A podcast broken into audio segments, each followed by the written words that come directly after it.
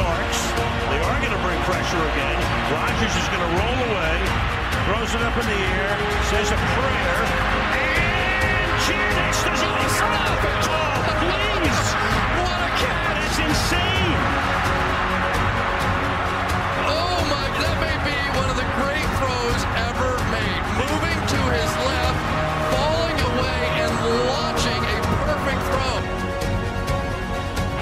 But I think can the receivers get far enough downfield? Rodgers in trouble. It's going to get there. He turned 32 yesterday. Does he have a vintage moment in it? In the end zone, it is caught for the win. Richard Rodgers with a walk-off touchdown. A game ender for the Packers. Giants looking for a stop. They're going to air it out. Rodgers does this better than anybody. End zone, Cobb, touchdown! Unbelievable! Man, who does that better than Aaron Rodgers?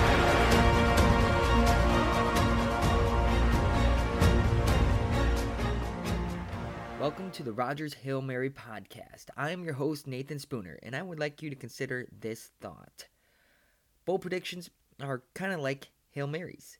Sometimes you just have to throw them up there and pray they come to completion. The only difference is Aaron Rodgers' Hail Marys are a little more accurate than my predictions.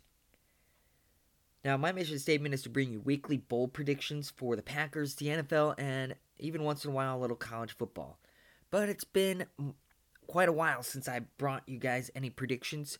I kind of taken a break for the off season as well as took a break during the last two weeks of the season. It was just something I had to deal with there personally. I was a little probably too angry to be able to um, deal with the fact that we lost to the Bears and then we lost again at the end of the year, and it was just it was just rough year. So I needed to take a little break, but I'm back and have big things to look forward to with the new year coming up for the Packers with Matt LaFleur as our new head coach and Aaron Rodgers going to be healthy again.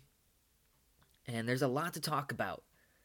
And so today I want to talk about first of all, we're going to talk about Aaron Rodgers and the questionability of his coachability as well as his leadership ability and how ridiculous that just is. Then we're going to talk about a little bit of free agent signing as well as a little bit of draft stuff, but just a little twist on that from my perspective in that area.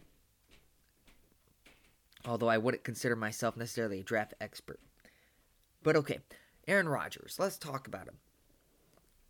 It is absolutely and totally ridiculous that anybody would think that Aaron Rodgers is not a good teammate, is not coachable, or anything like that, that he demands too much of his players. How ridiculous does that sound to you?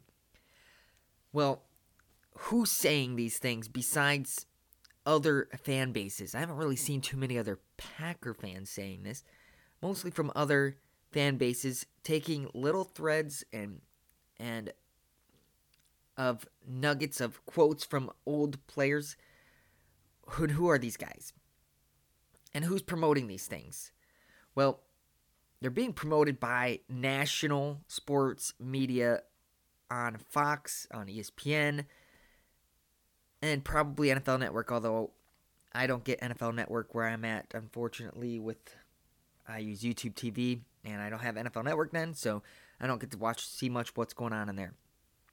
But these other national media outlets are all over the negative content. So that's all they really you'll barely see anything uh, positive coming from them because it just doesn't get the clicks, right? Well, who has been saying this about Aaron Rodgers? Well, Kabeer Bashab I believe, was the first one of the first ones, and what do we know about him except that he only played one year with Aaron Rodgers, and if I'm not mistaken, it was the a year where Aaron Rodgers was not even the starter. Brett Favre still was the starter. So what does he know about Aaron Rodgers' leadership ability? And even if it was during a year, and I could be wrong, that it was during a year that Aaron Rodgers was the starter, it's only one stinking year. He doesn't know. And it would have been over 12 years ago now that this would be an issue that Kabeer Bajamila played with him. Then we have Jermichael Finley, I think was the one of the first ones to start saying things.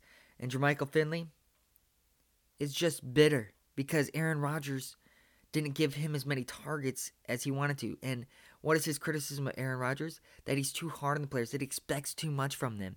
How utterly ridiculous is that? What good, what great NFL quarterback doesn't expect better things from his receivers? It's just ridiculous. I guarantee you, Tom Brady, Peyton Manning, Russell Wilson expect great things and expect their receivers to do better, to be in certain places at certain times. And I especially Tom Brady. I we've seen Tom Brady go after pl- players and get on them for not doing the right thing. It's happened. It's not a big deal. It's part of the game. So get over your whiny self, Jermichael Finley. And also, you haven't played with Aaron Rodgers since for about four or five for about five or six years. Then you have Greg Jennings. I think Greg Jennings also is a little bit bitter. And why would that be? Well, first of all, he probably didn't like the way he had to leave Green Bay. Jordy Nelson was his favorite target. And when he left, he probably didn't feel like Aaron Rodgers stood up for him like the way he has stood up for Jordy Nelson. Randall Cobb crying with Randall Cobb's departure and so probably just a little bit of bitterness. Probably did get along better with Brett Favre. Okay, that's fine. But why bash Aaron Rodgers' leadership ability? It's questionable to use Greg Jennings' comments and take them with a little bit of credibility at all. Okay? So there's the three main guys that the national media is using. And it's just utterly ridiculous. How the heck do any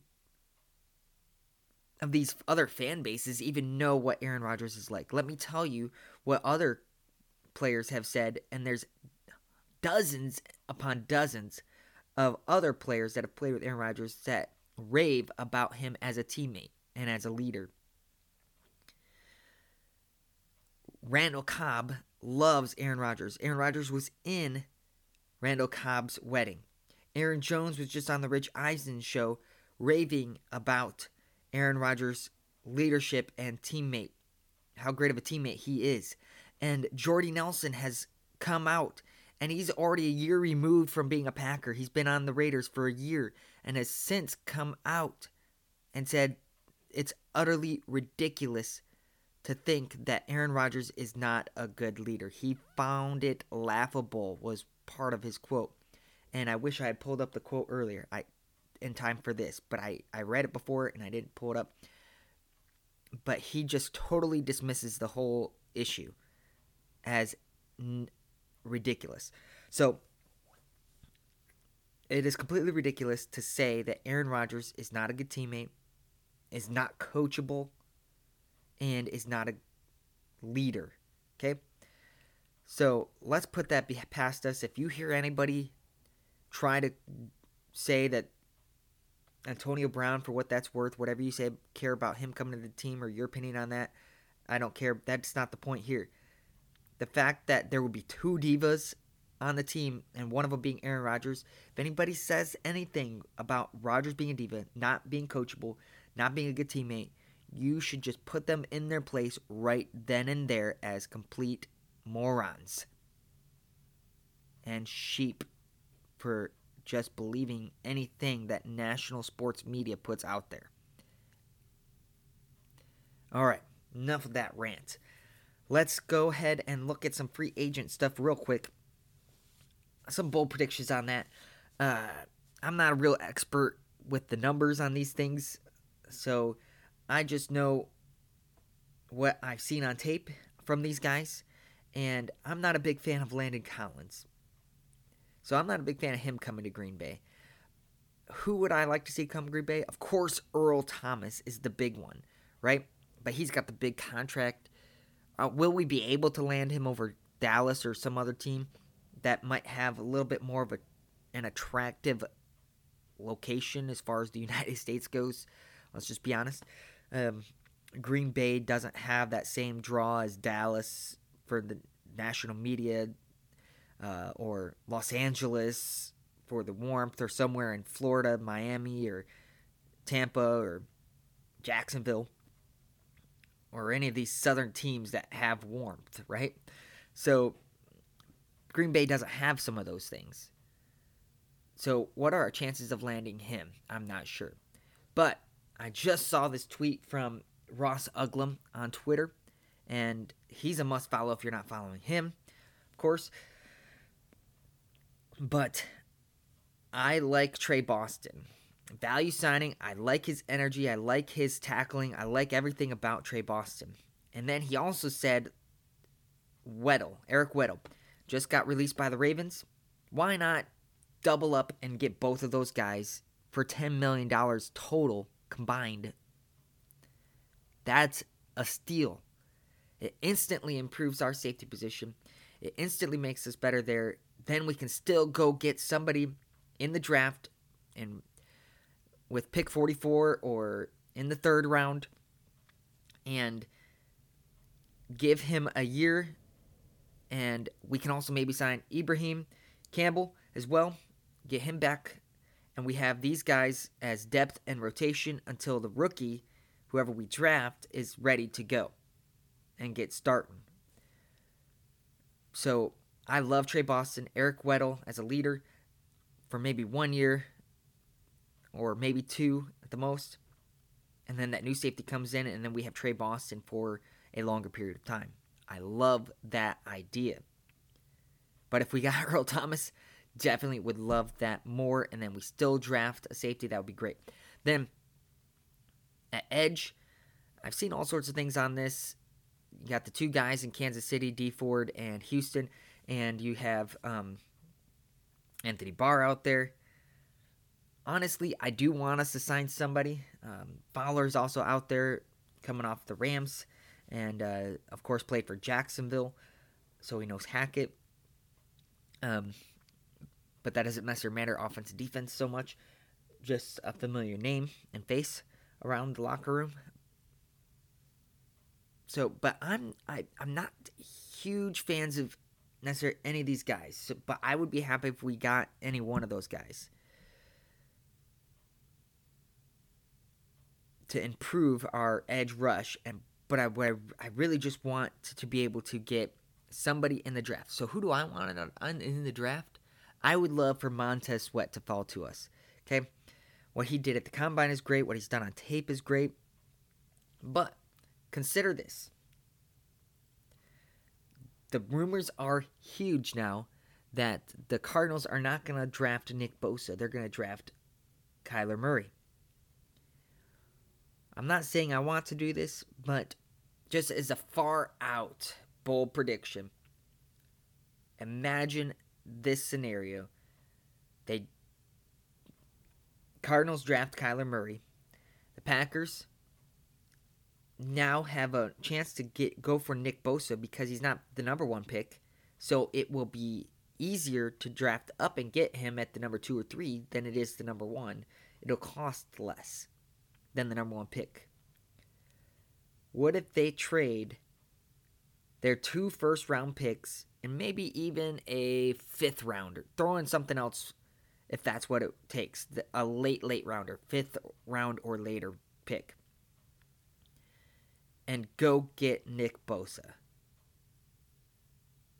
Okay, that would be something very interesting. I'm not saying I want that to happen. I kind of like our draft picks that we got, and we have great draft stock and these picks. I like it, but just imagine if that happened, what you would think about that, and how you would feel having Nick Bosa on this team, and then we also sign a really good edge rusher in free agency. Then the last thing I want to talk about for draft, and this is some late round gems that we could pick up. Now, my small area of expertise is coming from my Michigan State Spartan fandom. And there are a couple guys for our offense that we could snag up that will be late round steals from the MSU offense. Now, if you watched anything about the Spartans this past year, our offense did not look great. But these two guys were not the reason this Spartan offense struggled last year. In fact, they're the only reason the offense had any kind of success while they were playing. And that is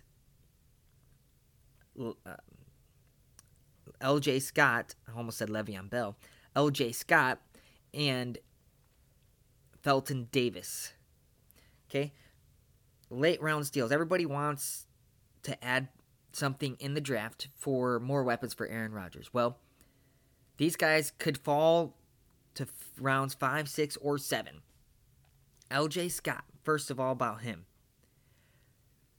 If you're one of those people that wanted to go out and get Le'Veon Bell, another former Spartan, by the way, if you're one of those people, I say to you, LJ Scott is a mini version of Le'Veon Bell. The difference? He did not get the exposure in college. He did not get the playing opportunity in college. He had some injury issues, but also I don't think he was utilized by the offense if game plan as much as he want Le'Veon Bell was. So he was underutilized. He did not get that same opportunity Le'Veon Bell did. And so I think he would be a great late round pickup and add him to our running back depth. I think that would be a great idea. Then Felton Davis was on pace for a ridiculous season this last year. He's a junior and he could have had a really great year and then in the Michigan game he blew his Achilles. So with both these guys a little bit injury problem, but they're late round draft picks. It's worth the risk if you ask me. But Felton Davis he can make all the catches. He can go up and high point the ball. He just every time I watched him and you watch his tape, he looks like an NFL wide receiver. So picking him up would be a great steal in the round 7 or so. He still couldn't work out at the combine because of his injury, recovering from the injury. He might not even be able to work out at the Michigan State Pro, Pro Day.